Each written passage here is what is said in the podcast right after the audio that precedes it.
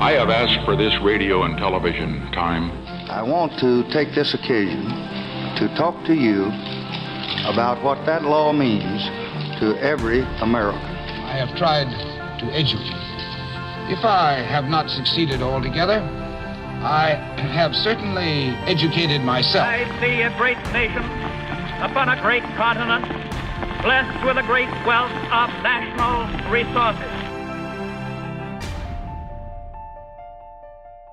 Hello, everyone, and welcome to another episode of Ratified, a show on the intersection of business and policy, brought to you by Market Scale. I'm your host, Daniel Litwin, the voice of B2B, and thank you so much for tuning in to another episode of this long form show. We always keep it long, and this is definitely no exception to the rule. This is going to be a long episode, um, definitely probably over an hour. But we have some great insights on today's episode that I just couldn't cut down in good faith. So, before we get into what that subject is and who the guests are, I want to point you to Spotify and Apple Podcasts to subscribe to Ratified.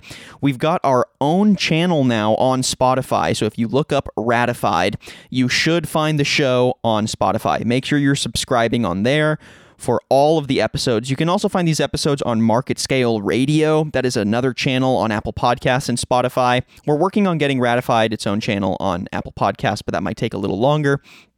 And make sure you're heading to marketscale.com slash industries. That's our main publication site. And on there, you can find other episodes of Ratified. I'll make sure to link to the podcast page uh, somewhere in the post so that you can find other episodes on our site as well. And sorry again for the hiatus. It's been a little bit since the last episode. Uh, COVID 19 definitely threw a wrench in production for the show. You know, had to put my efforts elsewhere to make sure that market scale was staying afloat. Things were still chugging along, and we are doing well. Things are good. So that means that Ratified has room to come back now, and I'm very excited about this episode. It uh, is definitely still timely, um, and it's a little more political than our last few episodes. Ooh, how fun! Love getting into the weeds. So let's jump in. On this episode of Ratified, we're getting our feet wet with election season content. The Democratic primary is basically all but settled, barring some massive shakeup or dropout. Joe Biden, former vice president, will be the nominee for the Democratic Party, ending a long and tumultuous primary race.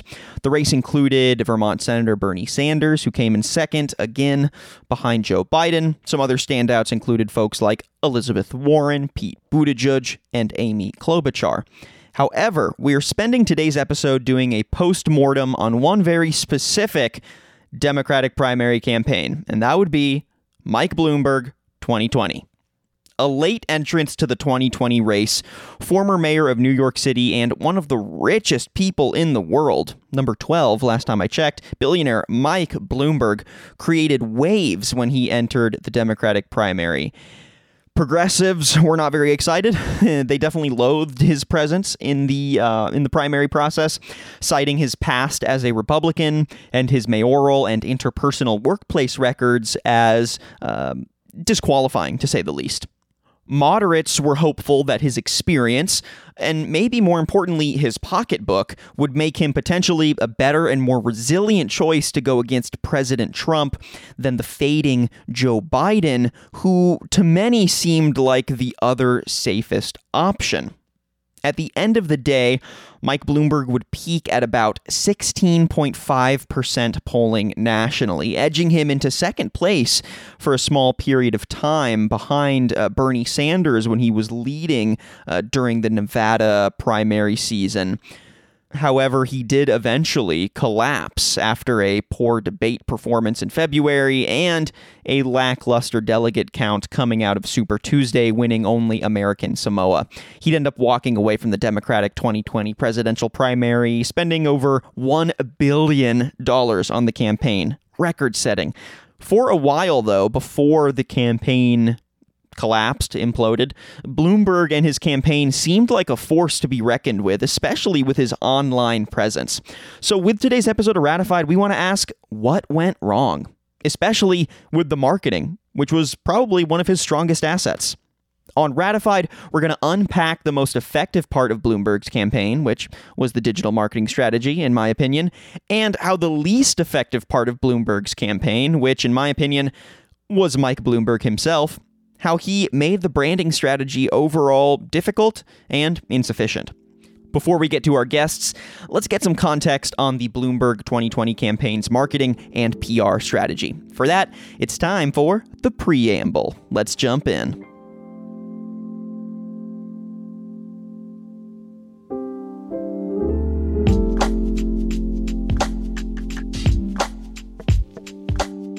All right, are y'all ready to turn on that history brain?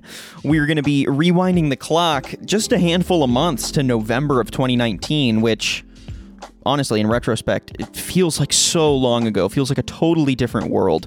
Uh, quite literally was. But yeah, not making you rewind that far back. Just some recent memory. All right, so Mike Bloomberg made a surprise entrance into the 2020 Democratic primary in late November, running on the slogan, Mike will get it done. Already too late to file for the first four races of Iowa, New Hampshire, Nevada, and South Carolina, the natural momentum builders of the race, he and his staff would have to develop a different path to victory. Bloomberg's campaign strategy was pretty simple no other candidate could come close to the funds at his disposal. So, if he could outspend them all with a self funded campaign, craft a digital marketing strategy that micro targeted his content to important demographics, as well as blanket television, radio, and digital ads with his campaign's message, he'd have a real shot at winning the nomination. And that's exactly what they tried to pull off, crafting one of the tightest and multi layered omni channel marketing runs of the primary here are a few highlight or standout moments. On advertising alone, from his start in November through Super Tuesday, which was March 3rd, Bloomberg spent a whopping $528 million. And compared to his rivals in the race, that was still a lot of money. In fact, it was $190 million more than all the other contenders' spending combined, and that includes co billionaire Tom Steyer.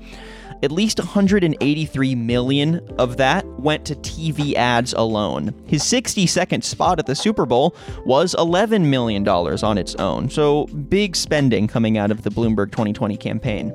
The breadth of content he was putting out there was just as wide as the spending itself. Folks are probably familiar with his Get It Done TV ads, which touted the growth of Bloomberg LP and a bootstraps background, his leadership post 9 11, and his managerial experience and expertise. He was also experimenting with digital ads, social media branding, and micro influencer sponsorships and bringing on experienced, albeit infamous minds to help. For example, his ad campaign strategy was run by none other than Gary Briggs, who previously was Facebook's CMO, running their PR during some of their biggest scandals like Cambridge Analytica. Briggs' expertise informed much of the campaign's Facebook ad strategy, where Bloomberg spent more than $60 million. On social media, Bloomberg's strategy emulated a classic branding trend that we're used to on Instagram nowadays. Find influencers with a wide enough audience, sponsor one of their posts, and rake in the natural engagement. Another infamous hire joined Bloomberg for this strategy. Jerry Media, or F Jerry, which are the social media promoters who helped launch the uh, disastrous Fyre Festival, if y'all remember that one.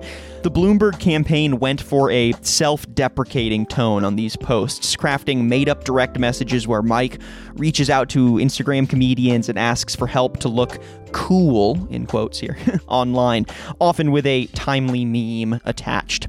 The posts naturally got some flack from users who felt they were crossing a line or were total cringe, but they were still successful in terms of likes and engagement. So just the natural um, metrics still proved that the posts were getting some attention. His strategy even included paying social media users $2,500 a month to post positive content about Bloomberg and to reach out to their friends via text.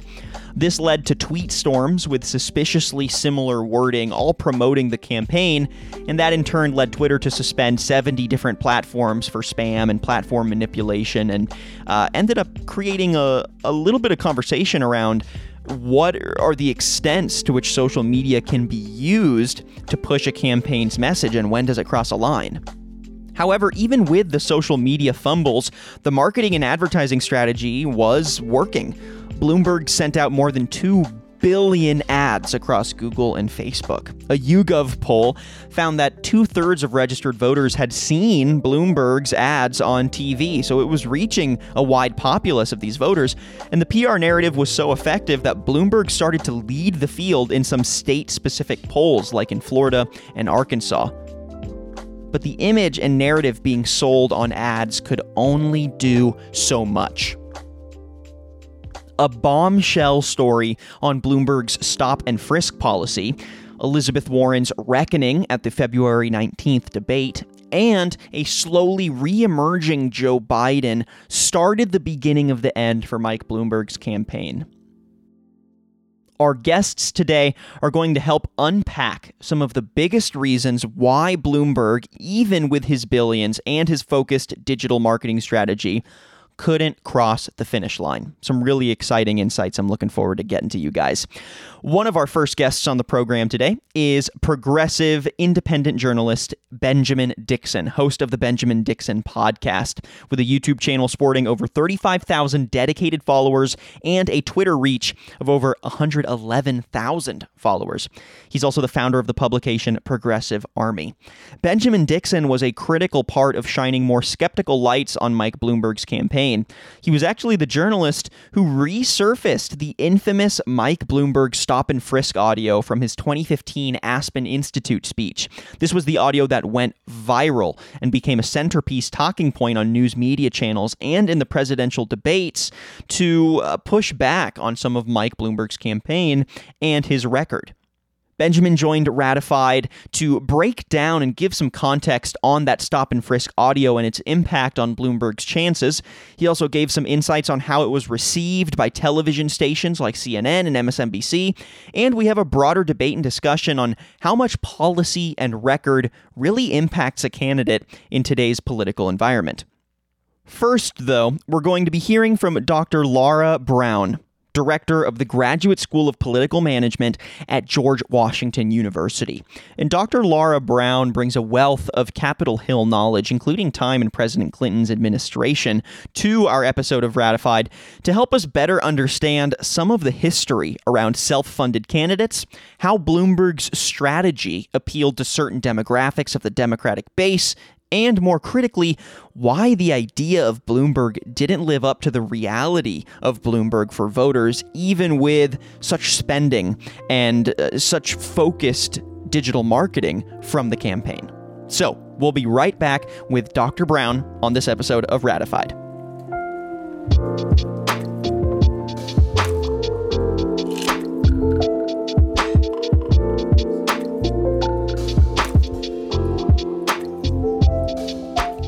We're joined on the program now by Dr. Laura Brown, director of the Graduate School of Political Management at George Washington University.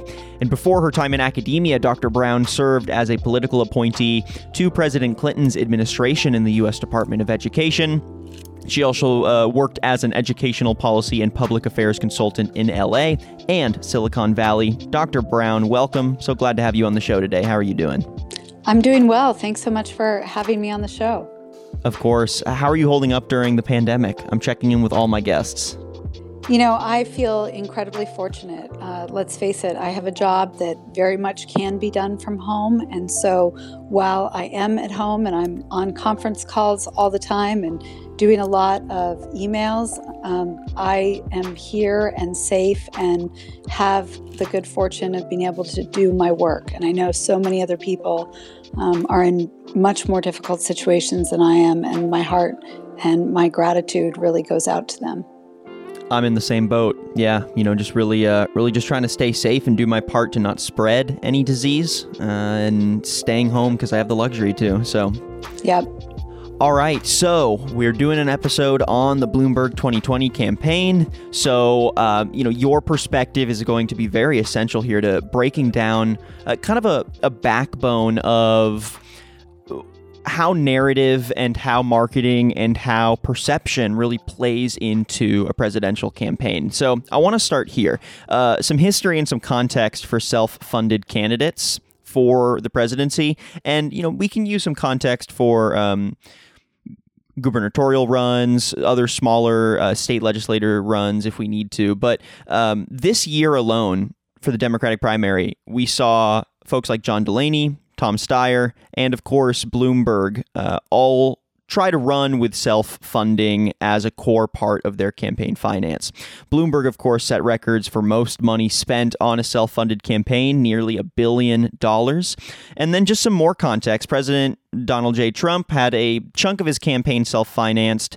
Um, but before Bloomberg, perhaps the most consequential candidate who self funded his campaign was Ross Perot for his independent run in 92.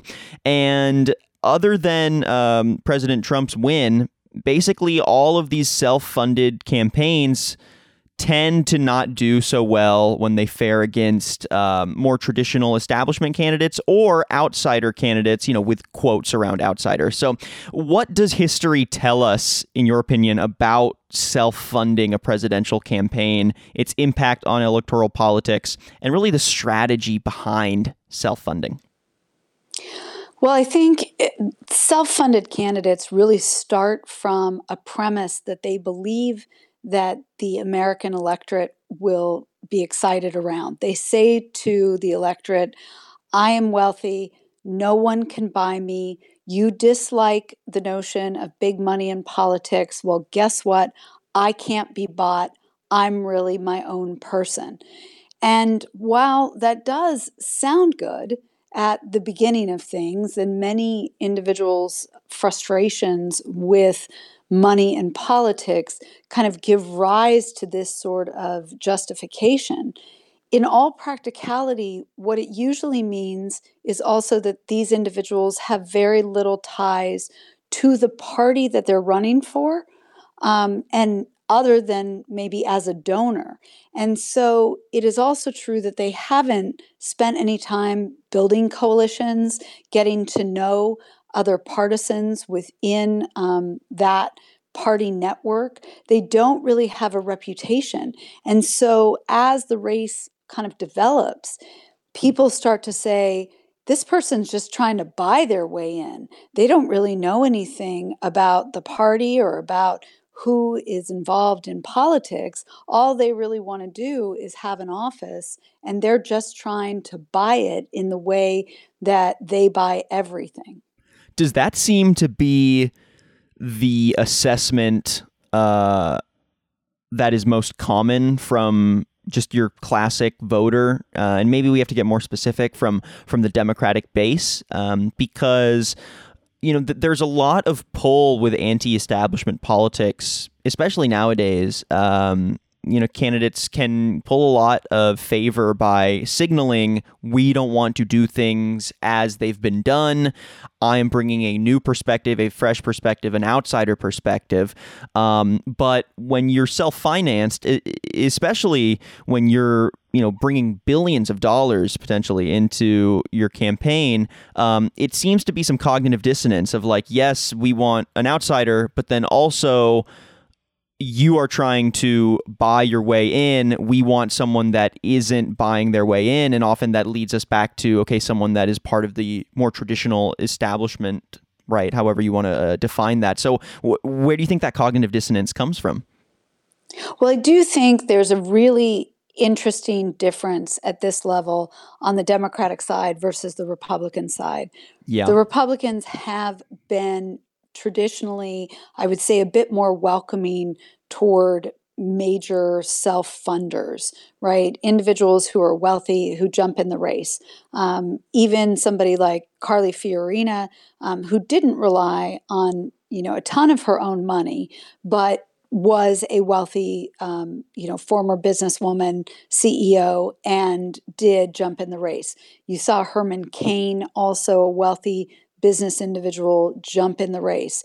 Um, and that was sort of more of an accepted archetype or model for the Republicans. Um, the Democrats, they tend to like their outsiders not necessarily to be wealthy, but to be able to raise a lot of money from small dollars, um, donors. So their outsiders fit much more with the Bernie Sanders model. Right. Uh, but really, we saw that first with Howard Dean and then, in fact, Barack Obama. Um, it was really Barack Obama in 2008 who uh, raised as much money in the first quarter of 2007 as did Hillary Clinton, about $20 million. But much of Barack Obama's money was uh, small dollar donations. And that, in so many ways, put him on the map as her central challenger in that nomination year. Right.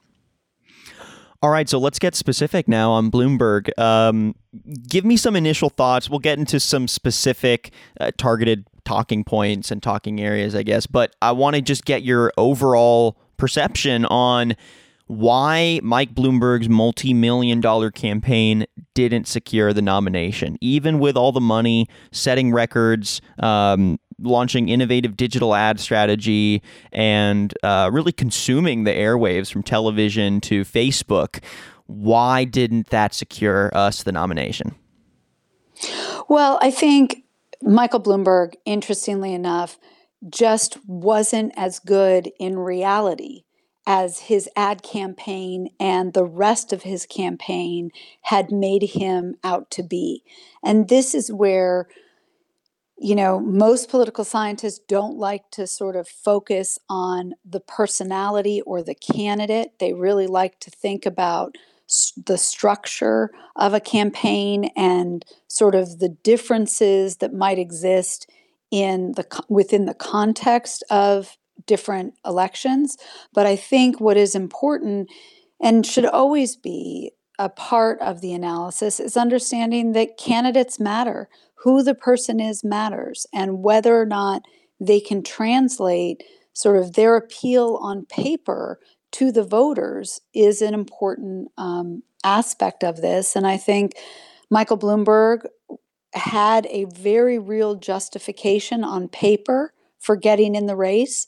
His advertising and the money he was spending was also very attractive and persuasive to the sort of subset of the Democratic electorate that was looking for somebody to take on Donald Trump. But then when it came to his debate performance, um, his inability to kind of match his image that had already been kind of manufactured uh, just really f- made his campaign fall apart. So let's get into what he was selling, I guess, for lack of a better word, right? what what what was yeah. he pitching? What did resonate with voters, at least initially? Um, because I, I think he did have a surface level pitch that clearly resonated in polling. So what was catching people's interest? You know, let's let's break down what that pitch was. It could be policy wise, it could be narrative, it could be his personality, um, it could be you know any mix of the three. What are your thoughts? So I think what he was selling is first and foremost this idea that he could get it done, and that his "get it done" mantra to many Democrats also resonated with the idea that he could beat Donald Trump. So, one of the things we have to understand about the context of 2020 is that this is an incumbent reelection race. There is an incumbent, he is very unpopular, the Democratic uh, constituency. He has no sort of favorability among Democrats, and Democrats have really been wanting uh, to toss him from office very shortly after he was actually declared um, president. I mean, there is no doubt that his approval rating among Democrats was never um, a majority approved of him. So we have to understand that Democrats want Trump uh, to lose. And in wanting Trump to lose, they are highly strategic in how they are thinking about this election. They are not as interested in falling in love as they are interested in sort of falling in line, falling in line behind the person that they believe is the most electable. And this is where Bloomberg really came in. His idea that he could get it done was important. It was also important that he was from New York, was a wealthy billionaire, and had some mayoral experience so that at some level he could take Donald Trump on on not just um, kind of the idea that he would know how to run things because he ran as mayor the largest city for 12 years, but also this idea that he has run businesses his entire life and is more successful than Donald Trump in terms of creating jobs, creating massive um, a massive corporation, and doing it all himself. Um, he did not inherit the money from his father to start his business. So I really think that what it bought him was um, it sort of bought him the exposure and it bought him an opening. And that's usually in some ways what the money does it, you know, because oftentimes um, we do think about these nomination races as being a time when partisans are saying to themselves, who do we want to represent our party? Where do we want to come out from both kind of a character standpoint as well as how that the character of the candidate lends to a narrative about our policy story? And when you look at at the actual Democratic field, the Democratic field had two very strong progressives in terms of Sanders and Warren, and then it had a lot of moderates. And the moderates, uh, for better or for worse, each had kind of a strength and a weakness. And the problem was was that Vice President Biden, at that point in time when Bloomberg entered into the race, did not appear to be in any way strong.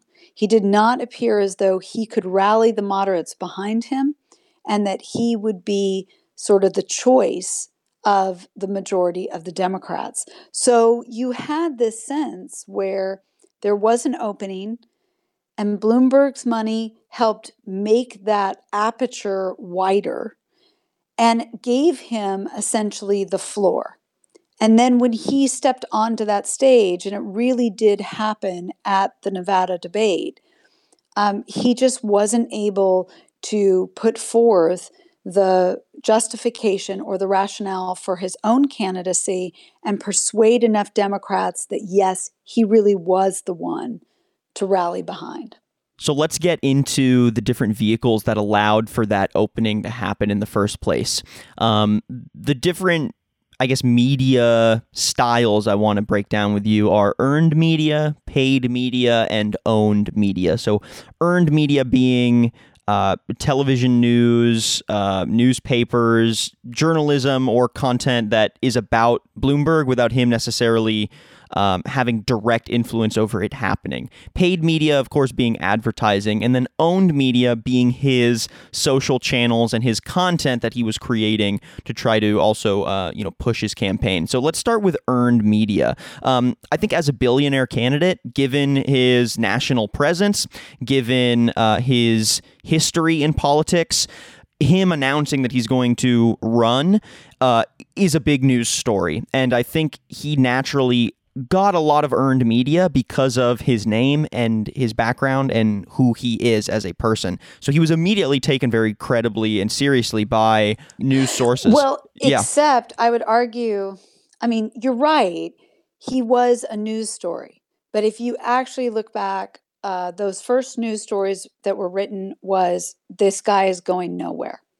And it was really about the fact that his um, the history of self funding candidates and billionaires jumping in and him being there so late to the game, all said to a lot of people, well, this is interesting and it's a news story, but really he's not going to be able to shake up the race. And his earned media really only took on a different character once, in fact, he started accruing um, support in the polls. And once he began to rise in the polls, and that is a function of both his owned and paid media, then the media narrative really began to change. And there was this well, maybe he is the moderate alternative that the Democrats are looking for. Interesting. Yeah. I so so do you think that earned media had much of an impact on on driving his campaign and was that a strategy that you think he calculated on? I think it drove actually too many of the expectations too late in the game. In other words, it was precisely because he started doing so well in the polls that then they were able to get him onto the debate stage in Nevada. And then everything of his campaign essentially hinged on his debate performance, both in terms of how the media saw him and in terms of how uh, Democrats who were planning to vote in those early primaries saw him. The biggest story is the paid media, which is what set records and what a lot of people were, um, you know, debating on whether it was going to have a major impact on his viability as a candidate. He spent millions on marketing and on his digital ad spend, um, innovated with.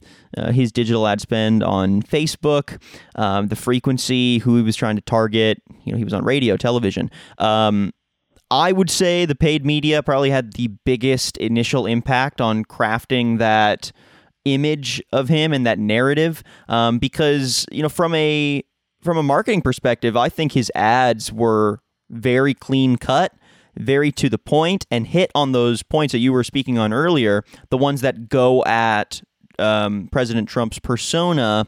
Um, and I think that is what sold him the most to start. Would you agree there? what's your take on the impact of his paid media? Absolutely. And I also think that, like, even if you just compare his ad um, during the Super Bowl with President Trump's ad during the Super Bowl, hands down, Bloomberg's ad was, I think, more effective and um, more impressive. It was much more persuasive as an actual ad that was targeting and discussing his record with respect to African Americans and his past um, experiences in New York. Among your colleagues and among um, other professionals in politics and in political consulting, what were some of the reactions to um, his paid media and his advertising spend and the actual contents of that paid content? Well, I think people were very surprised by his spend, um, just the overall dollars and where he was targeting. Um, personally, I I wasn't because I I understood what he was trying to do. He was trying to essentially leapfrog those first four um, primary states while every other Democrat is focused on them. And what he was trying to do was build up a national constituency so that on Super Tuesday, he would, if you will, have his own blue wall that they would be hitting into. Um, and he would have already shored up his support there. Um, and the the amount of the spend is also not surprising because it's just expensive to advertise in the United States. Um, most Americans don't think about this and they don't um, kind of put it into perspective. But I think when you think about the Super Bowl, and we realize that I think Mike Bloomberg spent, um, you know, I think he bought a one minute spot, if I recall. President Trump bought a 30 second spot. Those 30 second spots were $10 million. Um, and it's also true that, I don't know, I think Budweiser beer probably bought five or six spots. So we don't always think about what is the level of spending that actually commercial products that we buy all the time are engaged with to get our attention and to try to sort of bring our dollars to them. Um, candidates are not asking for our money in the same way, they're asking for our support and our vote. But that money is not inconsequential. Um, and, you know, it is pretty significant when, you know, we talk about the different levels of ad spends. Um, I think Bloomberg was trying to do exactly what he did, which is create enough of a national presence that he could move up in the polls with the idea that then he could get earned media, he could get um, sort of the owned media because now more people would be going to his website and be a part of his email list. And then he could, in fact, get on that debate stage. What are your thoughts on his strategy for owned media and some of the social media tactics he took, some of the um, content strategy that he put out there, how he tried to present himself in that content. Um, because I know I'm a millennial and most of the people in my circle are very social media heavy. Um, you know, us mm-hmm consuming his social media content was pretty cringy. Um, he worked with a lot of social media influencers to try to build his social brand, and uh, you know, pushed a lot of content where he was trying to be relatable on social media. I know to a lot of uh, you know my bubble of people, it didn't sell very well, and uh, I'm interested to hear what you thought of his owned media and if it worked, or if you have any more insight on where it and where it didn't work. Well, so my bubble of people, which includes um, sort of more, you know, suburban educated women who have been involved in politics for a while, um, actually found a lot of his media refreshing and exciting, partly because they were never asked for money. So this is also where, you know, there probably is a difference in terms of what candidates do to different demographic groups. Um, you know, I I can't tell you the number of sort of women friends in New York who were getting emails saying, you know, come join us virtually in this um, town hall or do these different kinds of activities. And by the way, there's there's no cost for this. You don't have to give five dollars. You don't have to give two hundred dollars.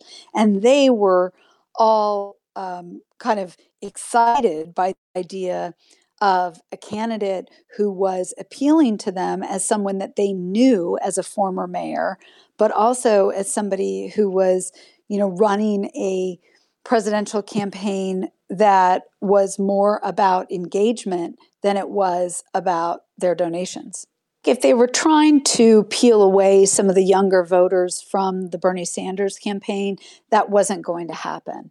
But really, what I think they did, and they did effectively, and a lot of the polling data showed this, was that they did pull away a lot of the suburban white educated voters um, from Biden.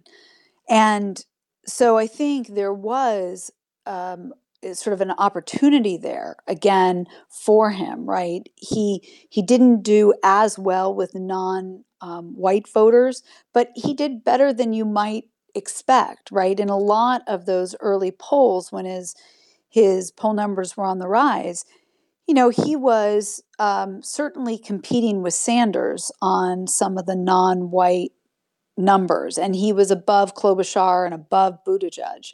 So you could really see that some of this was resonating, um, and he was in a position, I think, to have brought together the moderate vote behind him.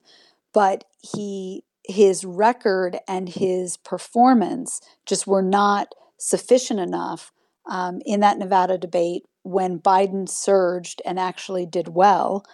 And that was followed on by a win in South Carolina. Something that I know you are um, an expert in is really understanding how narratives get shaped through the course of a campaign and when it matters to be paying attention to a candidate and when a candidate can get away with slip ups uh, and it won't affect their general trajectory. So, you know, I think when we compare even a Biden and a Bloomberg, um, you know, Bloomberg entering so late meant that his windows for selling himself as a candidate and uh, parsing through his record were more focused and were much closer to the actual voting date that would affect his campaign versus you know a, a, Biden or a Sanders or a Warren where you know we had months to unpack their record and start to uh, come up with ideas of how we feel about them and whether we want to vote for them. So um, what are some of the key like literal moments during the campaign where a narrative gets shaped? And when do you think the major stories matter most? And when do your appearances matter most as a candidate? Because, um, at least uh, with the folks that I was interacting with, a big thing on our radar was uh, Bloomberg's record um, and how that was going to affect his campaign um, and resonate with the Democratic base. Uh, give me your thoughts on that, on the narrative shaping. Well, I mean, look, there is a reality that if you're going to have a gaffe, it's better to have that gaffe earlier in the campaign than not. Right. Um, you know, I always remember and think about the fact that in 2008, early 2008, you know, Barack Obama um, actually said, I've been to all 47 states, you know, or something like, or 57 states, I guess it was. And he was, it was just literally a slip up. What he was thinking about was the fact that there were all of these Democratic contests in addition to the number of states, right? So there's Democrats abroad, there's Guam, there's Puerto Rico, right? There are other contests that occur in addition to all the 50 states and the District of Columbia. And his gaffe, you know, sort of went right into that idea that, oh no, Barack Obama is not really an American, right? Which um, a whole series of individuals were trying to push forward as, as a really nasty rumor and narrative against him. But because it happened so early in the campaign, everybody forgot about it. And it was never really brought up, and it was not an issue because it was just a gaffe. But those gaffes um, late in the game kind of right as things are going on. We can think about the Howard Dean scream um, on the night of the Iowa caucus, which kind of sunk his candidacy going forward um, in New Hampshire.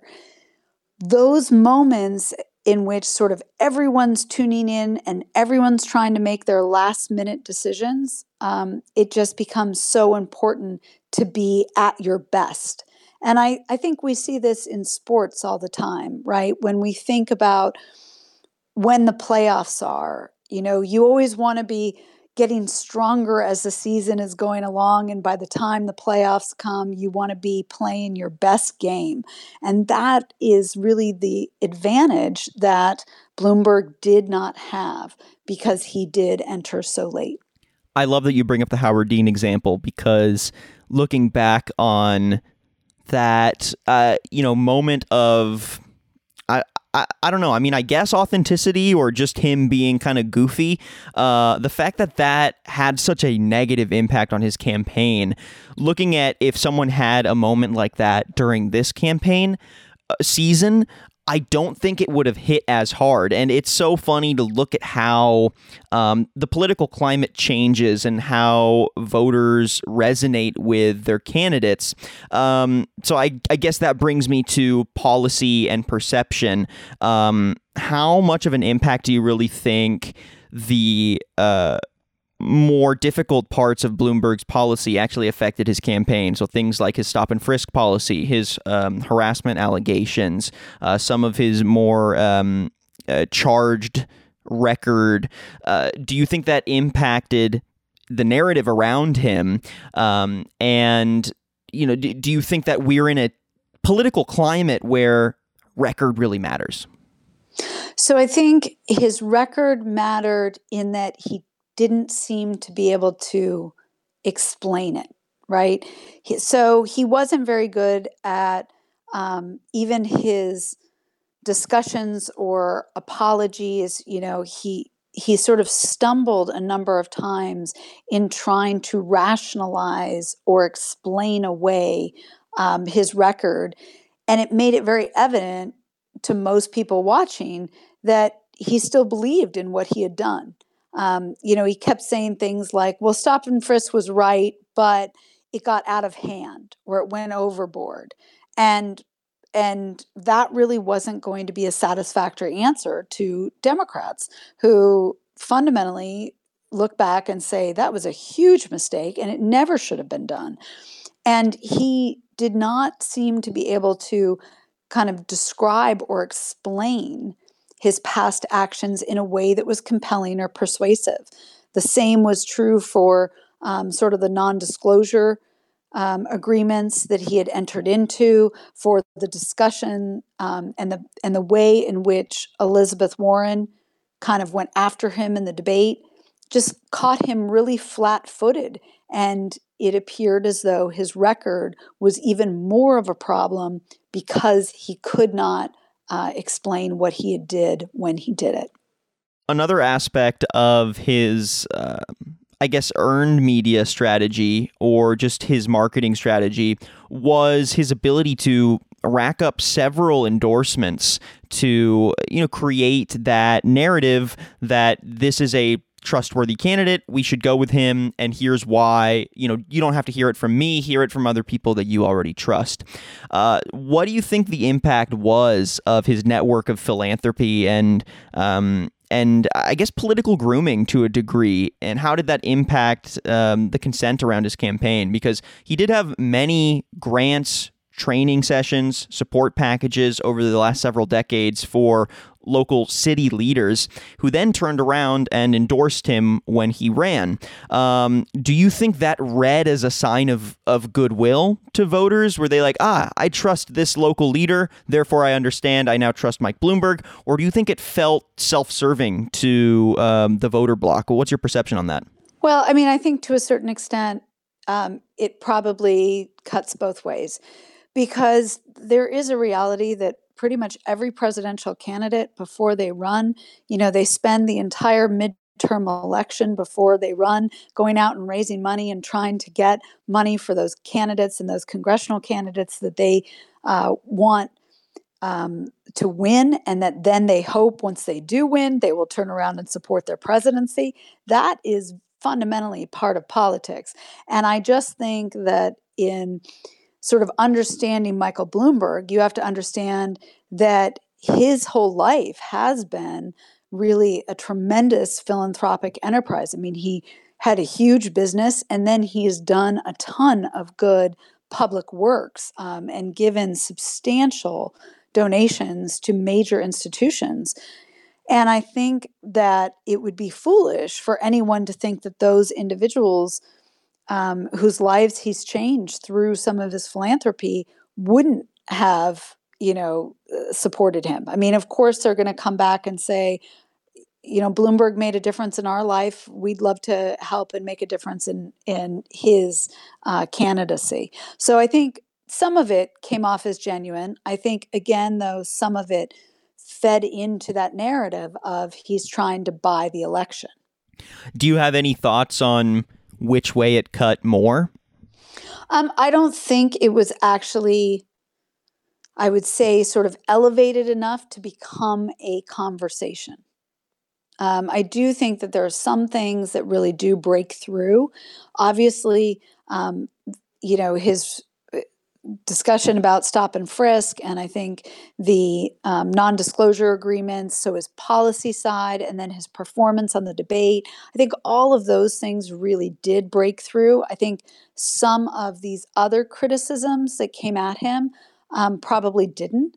I think a lot of, of people um, probably heard more when the president you know, called him Little Mike than um, anything else. Yeah. And I think many Democrats were pleased that sort of Bloomberg hit back at Trump with kind of it equally um, you know pushing back kind of idea like he he came back and basically said well you know where i come from we measure your height from the neck up you know with this idea that Trump um, is just stupid.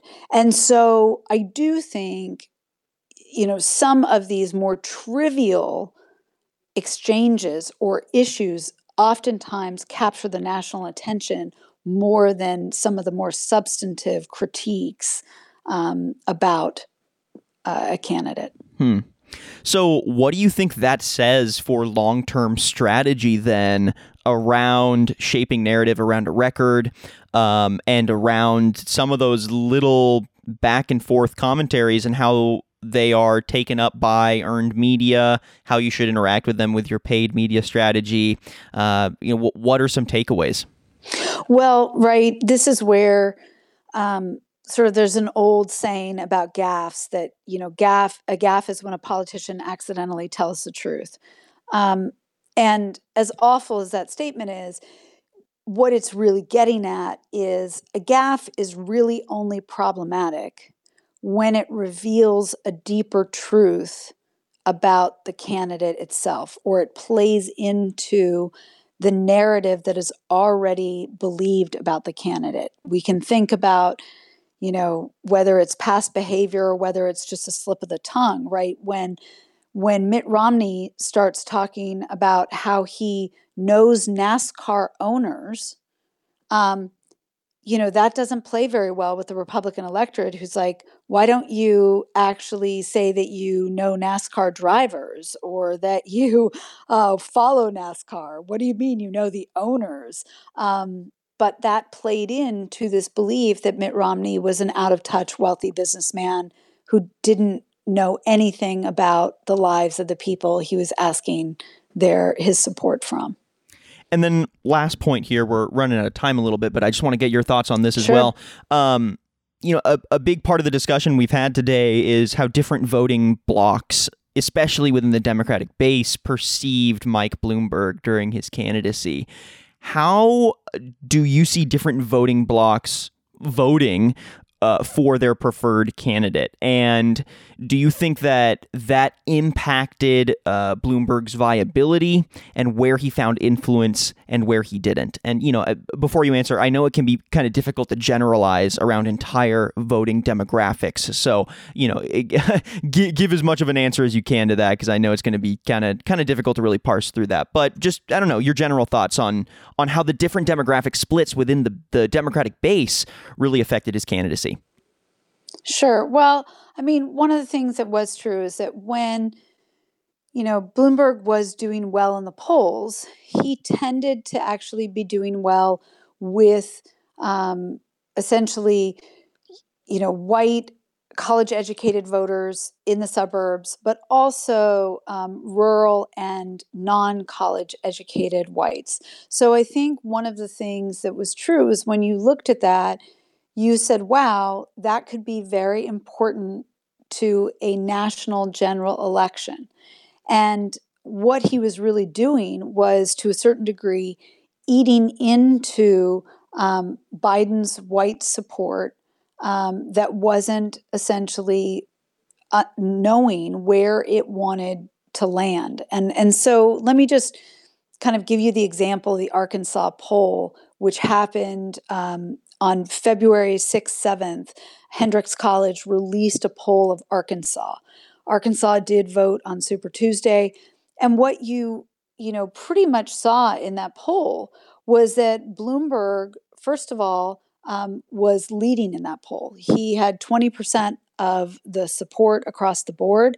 Um, Biden came in at 19, Sanders at 16, Buttigieg at 16, Klobuchar at 5, and Warren down at 9. And what you really saw was that by the time of the election in Arkansas, Biden ended up wrapping up 41%. Bloomberg only came in at 17, Sanders at 22. And really what you saw was that Sanders grew a little bit. Um, you know, Bloomberg lost essentially lost a little bit. But Biden basically doubled his support. And how he doubled his support was Biden really took Buttigieg's support, which was essentially white, male, um, moderate voters in um, Arkansas. And then he took Klobuchar's support, which was sort of more white, rural, um, and suburban women in Arkansas. And then he essentially ate into um, you know, this larger category of Democrats who just didn't really know where to go. I mean, Biden still essentially carried African Americans, which were not all that strong for Bloomberg.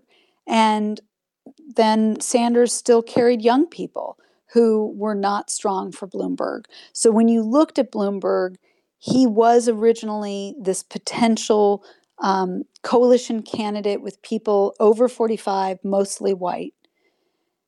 And really, he could not expand. And in fact, he contracted, and his support then went to Biden, which, when you combine that with the African Americans, helped him double his numbers in the South. All right, Dr. Brown, that about does it for our piece of the show. Any final thoughts, any final takeaways on what we can learn from a a narrative crafting perspective, a marketing perspective, or a, a campaign um, strategy perspective on the now failed Bloomberg 2020 campaign? Well, I, th- I think the overall lesson is this if you are a billionaire and you want to run for office, spend as much time on yourself as you spend on your campaign.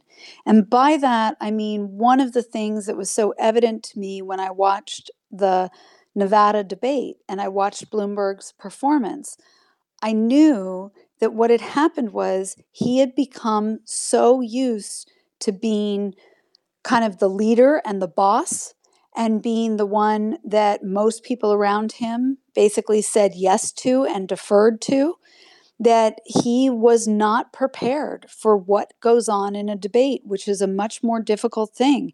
And there was likely no one in his circle who could tell him, No, Mike, you don't have this. You really don't have this. You don't know how hard and fast they're going to come at you. And you need to like take a step back and take your ego out of it and really think about what it means to have you live up to the expectations that your advertising has now set. All right, Dr. Lara Brown, Director of the Graduate School of Political Management at George Washington University. Thank you for your time on the show. I really appreciate these insights. Sure. Thanks for having me on just a fantastic conversation with Dr. Brown. Uh, I really appreciate her coming on the show.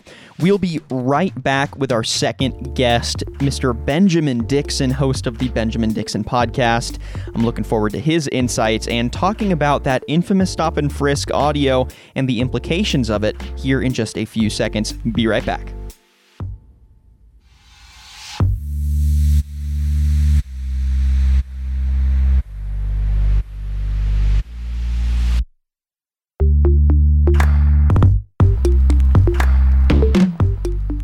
I'd like to go ahead and welcome Benjamin Dixon to the program now. Benjamin is the host of the Benjamin Dixon podcast and a prominent voice in independent progressive journalism and political commentary. He's the founder of Progressive Army, an independent digital publication, and co founder of the second incarnation of the North Star. Benjamin, welcome to the program. How you doing? I'm doing well. Thanks so much for having me. It's a pleasure getting to interview you. Uh, you know, I've been following along with your content, and as soon as I decided to do a Bloomberg 2020 episode, it was pretty clear. It's like, all right, I got to try to get Ben on the on the podcast. So great having you on. Uh, how are you yeah. holding up during the pandemic? Has uh, you know your content flow been affected at all? One podcaster to another? Um, so you know we're holding up well. I mean, as well as could be expected. Um, we we're the lucky ones. We're the privileged ones. Uh, me and my family. We I'm able to do everything I need to do from home. Um, and so I have the luxury of being both quarantined as well as keeping my income coming in. So I have absolutely nothing to complain about. Um, I did get sick a little bit, but it was definitely not coronavirus. It just kind of struck my voice a little bit. I couldn't um, speak for more than five minutes without uh, my voice hurting. Uh, so that did kind of affect the content production. But I honestly, you know, the people who are out there having to work, um, there are essential workers, the people who are stocking our shelves and stuff.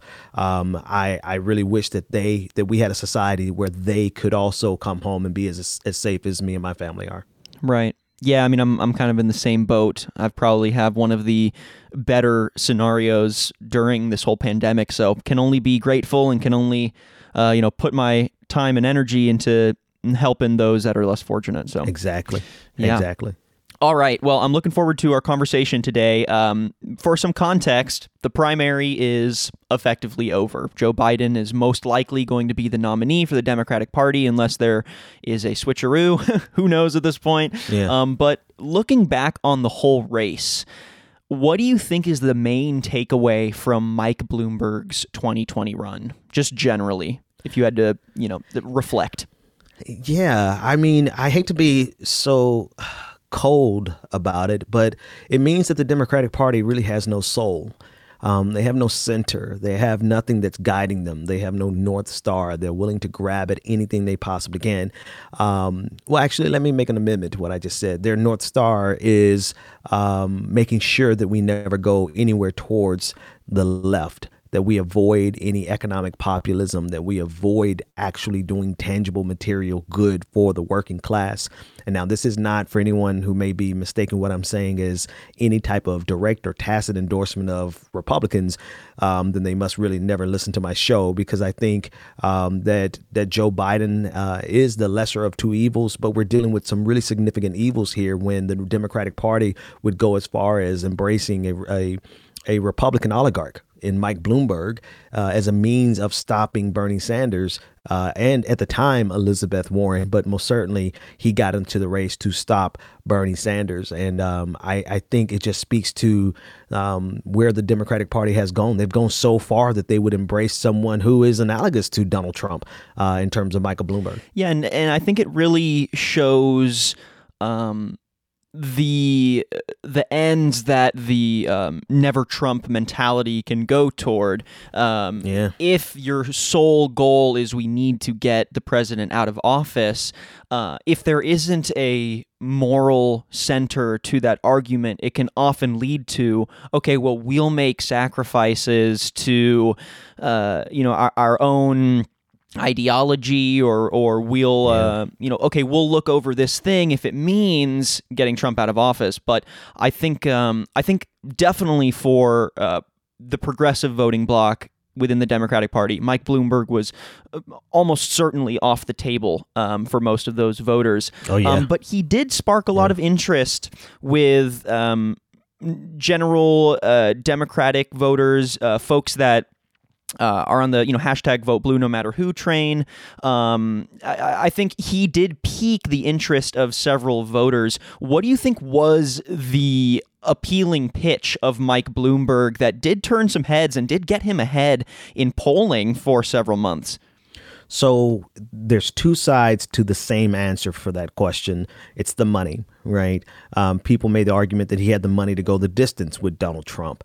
Um, and then uh, the fact that he had so much money that his advertisements were ubiquitous. They were everywhere. I mean, people had 12 um, flyers in their mailbox. They had no way of escaping his commercials uh, if they watched network television. If they were sitting on their throne in the morning playing Words with Friends, there was an ad from from Michael Bloomberg. So was it was there he was everywhere and so people embraced that as oh he has the resources necessary to me it it was a symbol of our broken system the fact that he was able to just use his pocket change to basically buy uh, or get close to buying this election had it not been for, um, you know, not to sound, you know, self-aggrandizing, but if it had not been for that audio uh, that I alley ooped to Elizabeth Warren, who slam dunked him in the debate, um, he very well could have been the nominee that we're talking about now.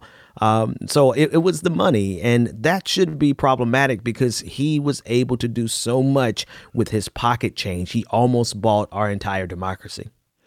So let's get into that audio. That's one of the main reasons why I wanted your perspective on the show in the first place, is because you were the one who uh, broke or, or rebroke uh, the audio of Mike Bloomberg's infamous commentary on Stop and Frisk. Uh, for the audience, let's go ahead and listen to that now for some context. All of your 95%, 95% of your murders and murderers and murder victims fit one MO you can just take the description, Xerox it, and pass it out to all the cops. They are male, minorities, 15 to 25. That's true in New York, it's true in virtually every city. And that's where the real crime is. You've got to get the guns out of the hands of the people that get killed. So you've got to, you want to spend the money, put a lot of cops in the street, put those cops where the crime is, which means in the minority neighborhoods. So it's one of the unintended consequences is people say, oh my God, you are arresting kids for marijuana that are all minorities. Yes, that's true. Why? Because we put all the cops in the minority neighborhoods. Yes, that's true. Why do we do it? Because that's where all the crime is.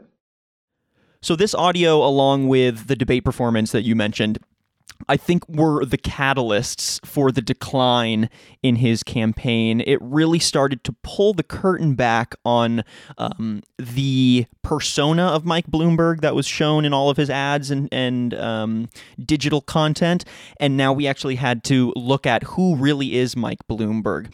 Um, could you give us some context on his stop and frisk record and why that audio we just heard matters. You know, why why does it matter that that this is how he approached stop and frisk, and what were the repercussions of that policy? Yeah, I think the what made the audio so well. So first of all, yeah, I, I basically just rebroke it, um, or basically I found it and exploited it more with the platform that I had, um, and because this story was out five years ago, and the text of the story was out. The transcript from what he said was out. The audio was buried on YouTube. And when I and by buried, obviously I mean it took like three Google searches right, and I found right. it. So it wasn't like a really significant lift in terms of research. But folks weren't but really just, looking for it. Is I right. think what matters there. Right. And and if you understood who Michael Bloomberg was when he was mayor of New York, you understood that there were more men African American men stopped for stop and frisk than actually live in the city of New York. It was this ubiquitous program that was that stalked and terrorized black and brown uh, young men.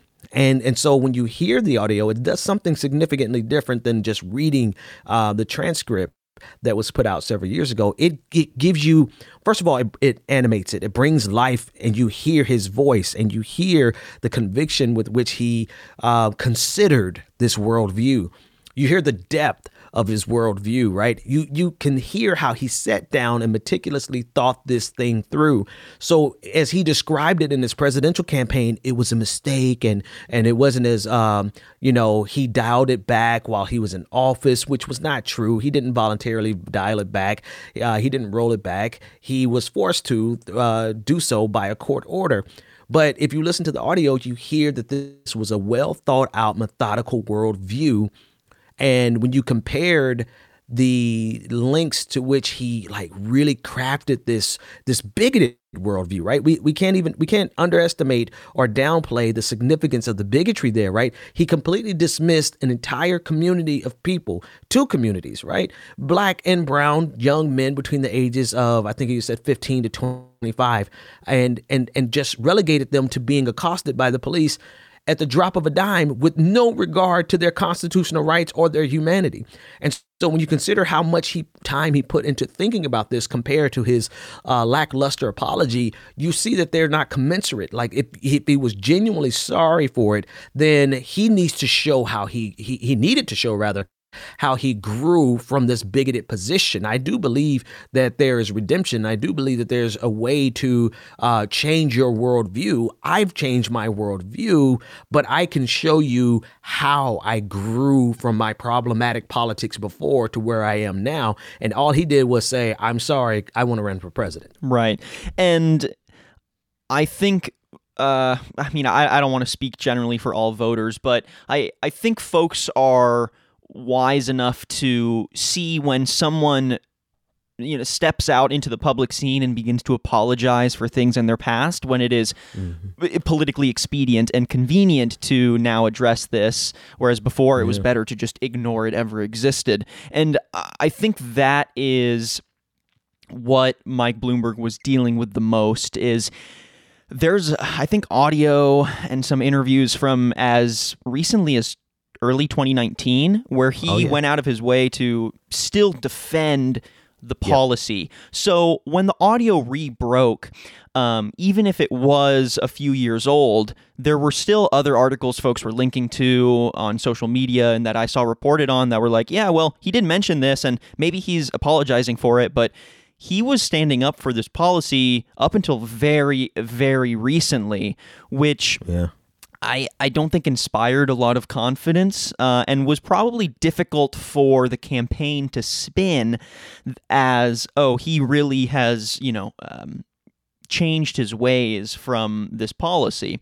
Um, so when the audio was finally uh, picked up by um, uh, news media, television media, and some of the bigger platforms, was there a lot of reporting around it? Or uh, you know what did that reporting look like? How was it mm-hmm. covered? Um, and were folks talking about it yeah, you know, the answer to that question really depends on like the network. To be quite honest with you, um, CNN the very next day after we went from you know zero views to I think four million views by the next morning, CNN the first thing they did was to attack me and to impugn my character uh, because I was a Bernie supporter. That means that there was something inherently biased in the video audio when the hilarious thing is that you know he said what he said right? Regardless of who i support as an individual um, you know as i as i put that piece out on twitter you know i didn't give any commentary in it other than to outline what he said.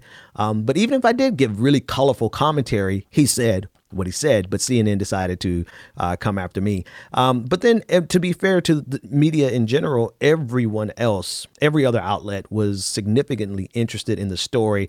Um, uh, well, actually, there, there were a few outlets that were more interested in it because Donald Trump waded in. He retweeted it and called Michael Bloomberg a huge racist, and he quickly deleted that because, as it turns out, he was calling Mike Bloomberg a racist for the same policy that he supported while he was in New York.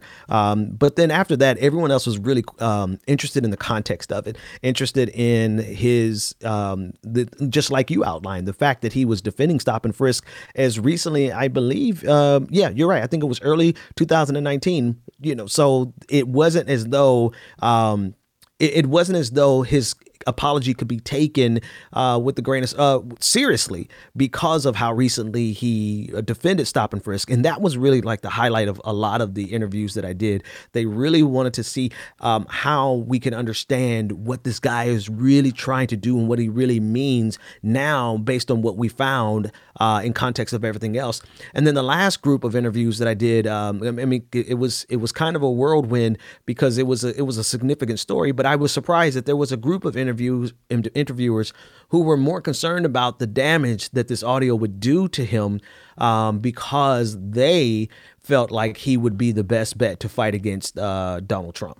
Right, and um, you know, I, I think this uh, this was the moment for Mike Bloomberg where the narrative around his campaign was no longer under the control of his campaign. Up until now, he had such a robust advertising platform and digital content platform that he was climbing steadily in the polls. Um, he was getting uh, rounds of endorsements from local leaders, uh, and it really seemed like he was going to be viable. And then once this audio broke, I think the conversation started to shift, and it was harder for Mike Bloomberg to distance himself from Mike Bloomberg, to put it simply. Um, do you think that based on anecdotal interactions or reception to your story or um, just any conversations you've had with voters or uh, anyone in the media sphere do you think that this story and then his subsequent um, performance on the debate stage where Elizabeth hammered him on all of this stuff.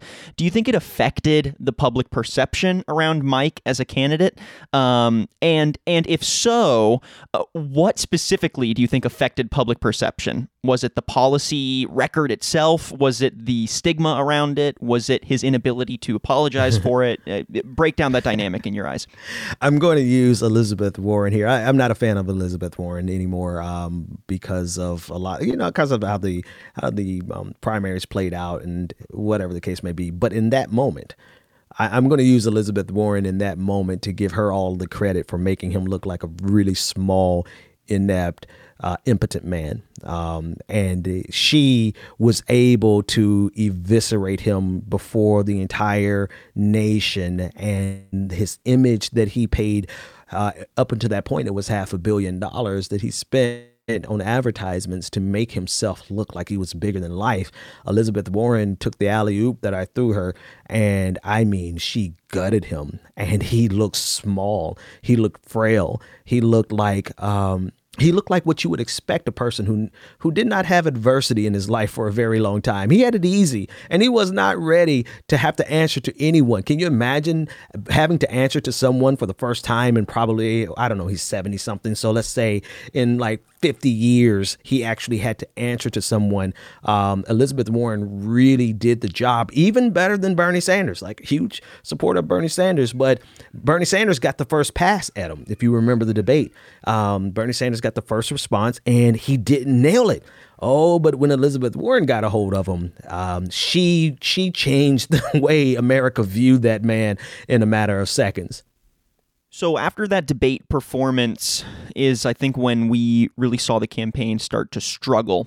Um, how did you see the campaign react to that audio and to that performance?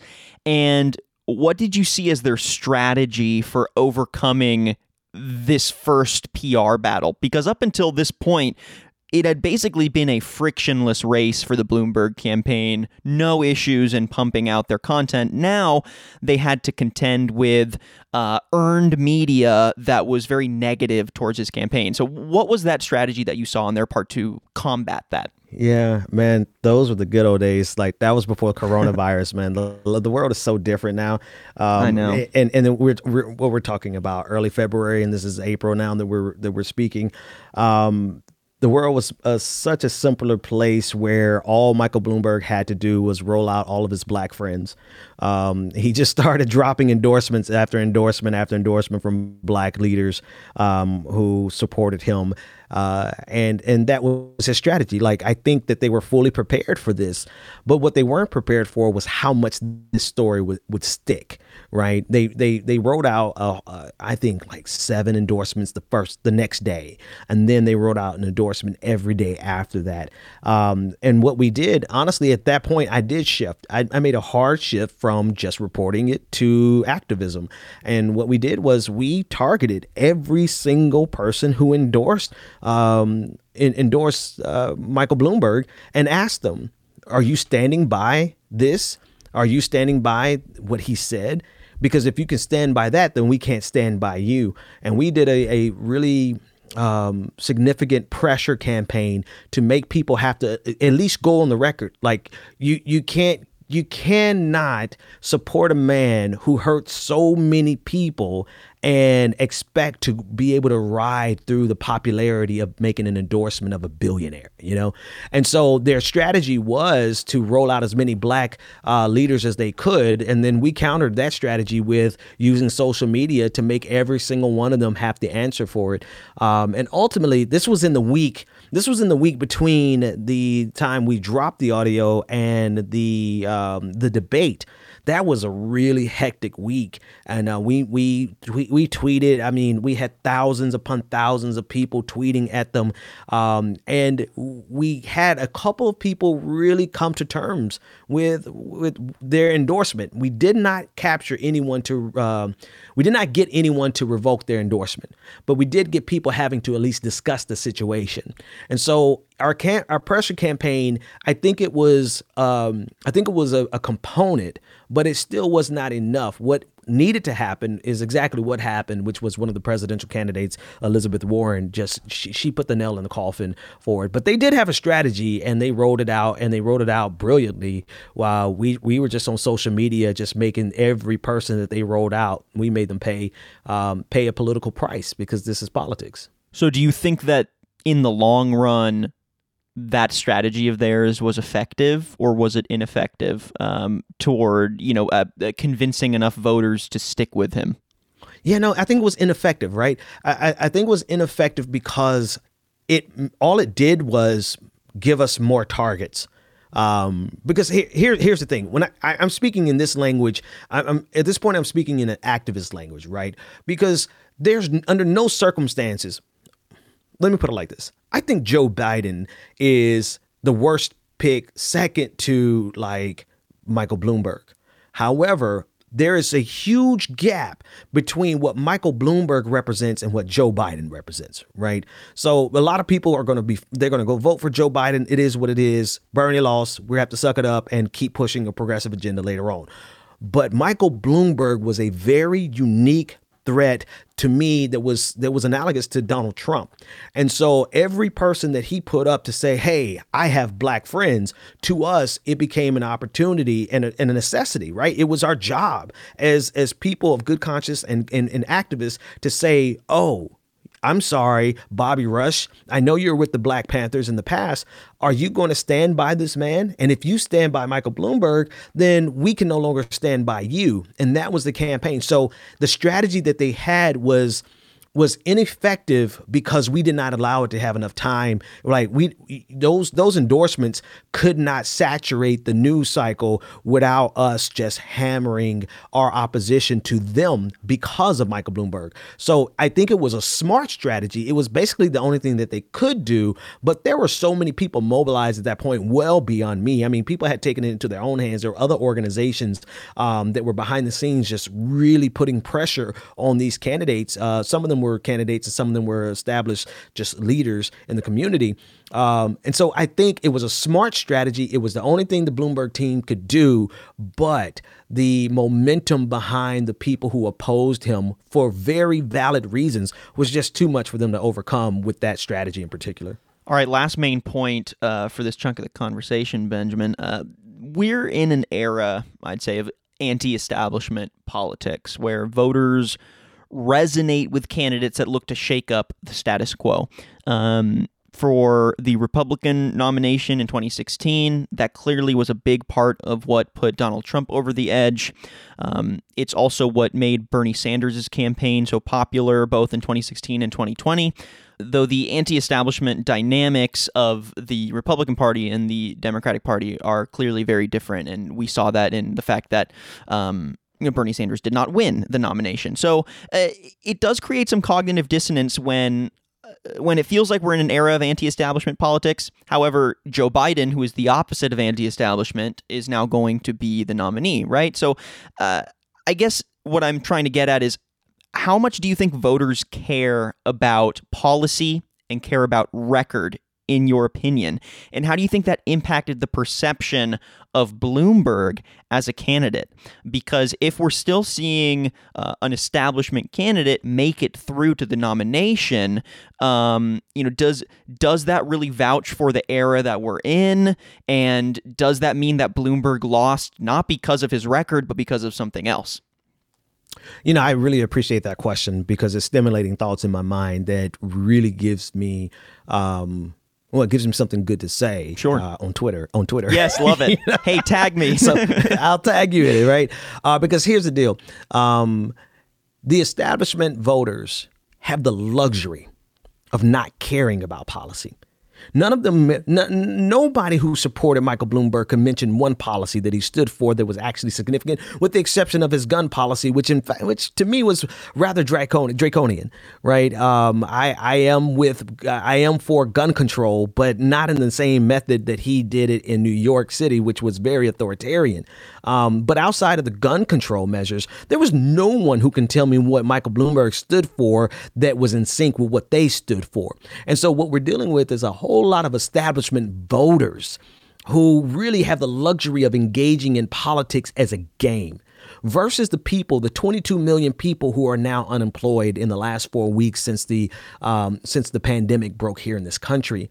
They don't have the luxury of sitting around playing games with politics. It's a matter of life and death for a lot of them who have now lost their health insurance, their employer-based health insurance. And so the difference here is, if to answer your question, is how could an establishment player break through?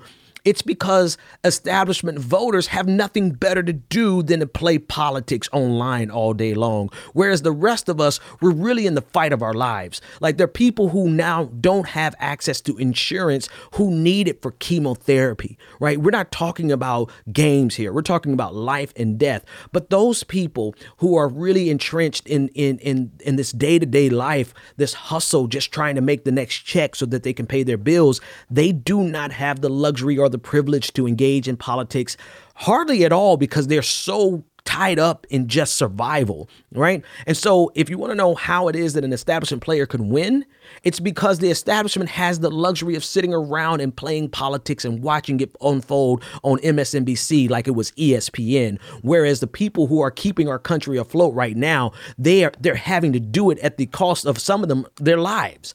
And so the difference is is that we ha- as progressives, we're going to have to cut through all the BS and cut to the people who need the policies as a matter of life and death. Here's the thing: when you start tapping into well, one, we had we have to find a way to access them. They're not on Twitter, right? They're not on social media because they're at work. And honestly, like maybe one of the best ways to get some of them, uh, at least before the pandemic, would have been like AM talk radio because at least they could, you know, it, it, it was just a tried and true method of reaching uh, the masses uh, that really a lot of people don't have the luxury of sitting around on their computer all day, right? They're out there, you know, delivering stuff for us. They're out there delivering the mail for us. And so if if the question is, is how do we change this paradigm where we're in an anti-establishment movement, but the establishment keeps winning, it's because we spent a lot of time trying to convince establishment voters to no longer be establishment voters when we should have realized it's just a game for them. And we've got to get out in these streets and organize the people for whom politics is a matter of life and death. Yeah, and that, that's interesting because it puts the importance of policy and record um, it kind of a, a tier system where depending on um, on how I guess dedicated or committed you are to the politics of the Democratic Party as an institution, right. um, you know, Mike Bloomberg's record and policy becomes less important um, right. because at the end of the day, what matters most is getting the blue players across the finish yep. line versus the red players, and and I think that does bring up a very important dynamic.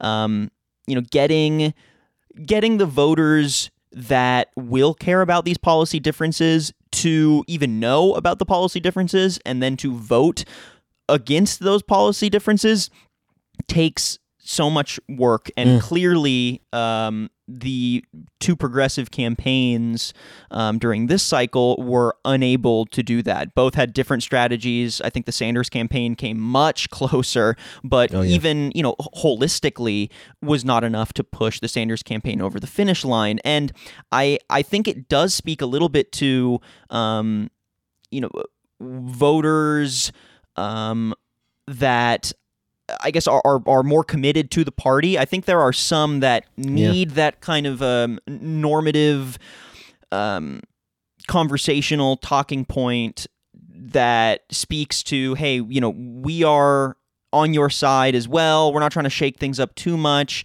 And I think that worked for Bloomberg for a while until the yeah. narrative got out of hand. And then I think right. for those voters, the ones that, uh, you know, you're calling establishment voters, you know, I, I, don't know if I would actually call them establishment voters necessarily, because I think that implies that they have uh, more power in the process than they really do. Um, so I might refer to them as just a vote blue no matter who or a traditional Democratic voter, um, but probably started to lose faith in him to be oh, able oh, yeah. to cross the finish line. Uh, I don't think that they stopped wanting to vote for him because of his policy record, because I don't think Joe Biden's policy record is that different. I right. mean, it it, it it reflects a lot of the same problems. So really, I think it's more of a confidence thing. Right. They started to lose confidence in his ability to uh, carry the torch, and I think that's really what yeah. cost him is that he looked inept, he looked incapable yeah. of leading the charge, and therefore he couldn't lead the charge.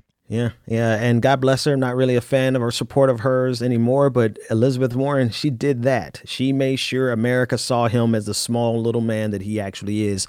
He just happens to be a billionaire, which gives him just a, a slight boost, right? A slight advantage, right? yeah.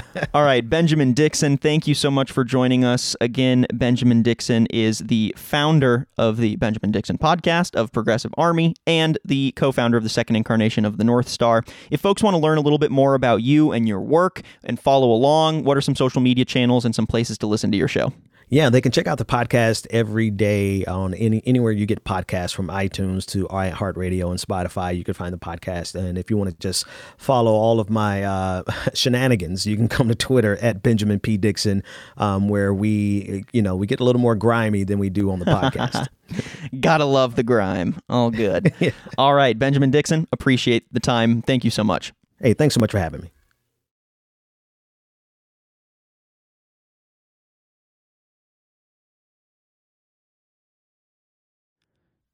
And just as quickly as the episode came, the episode went.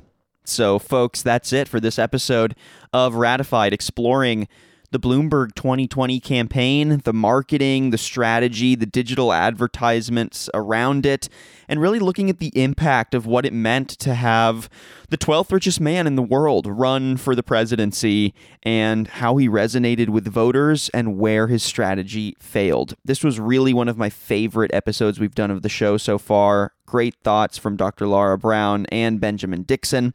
We're not going to have a bear brief at the end of this episode because we ran so long. So we're just going to go ahead and wrap it up. I'll leave some of the takeaways with y'all. Uh, you know, we definitely got uh, a lot of analysis from Dr. Lara Brown. We got a progressive point of view from Benjamin Dixon, but both of them really brought their perspective on how different pieces of Bloomberg's strategy impacted his outcomes. So I'll just say, folks, uh, take away some of those strategies from this conversation. What worked for Bloomberg? What didn't work for Bloomberg? And even with the billions behind him, why wasn't he able to cross the finish line? I think what we saw is that the image of Bloomberg didn't match Bloomberg himself, and there were several little missteps and big missteps that really solidified that cognitive dissonance for voters. And we'll just have to see how, after setting records for spending, how self funded campaigns will continue to operate in the United States and if we'll ever see another Mike Bloomberg esque figure enter the race.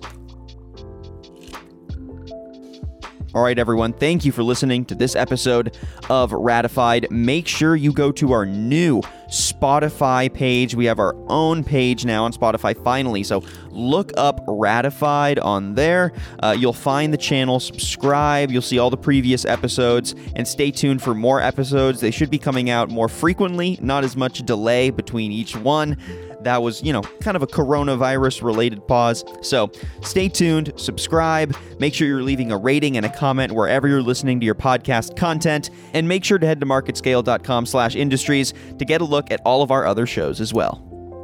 I'm your host, Daniel Litwin, the voice of B2B. Till next time.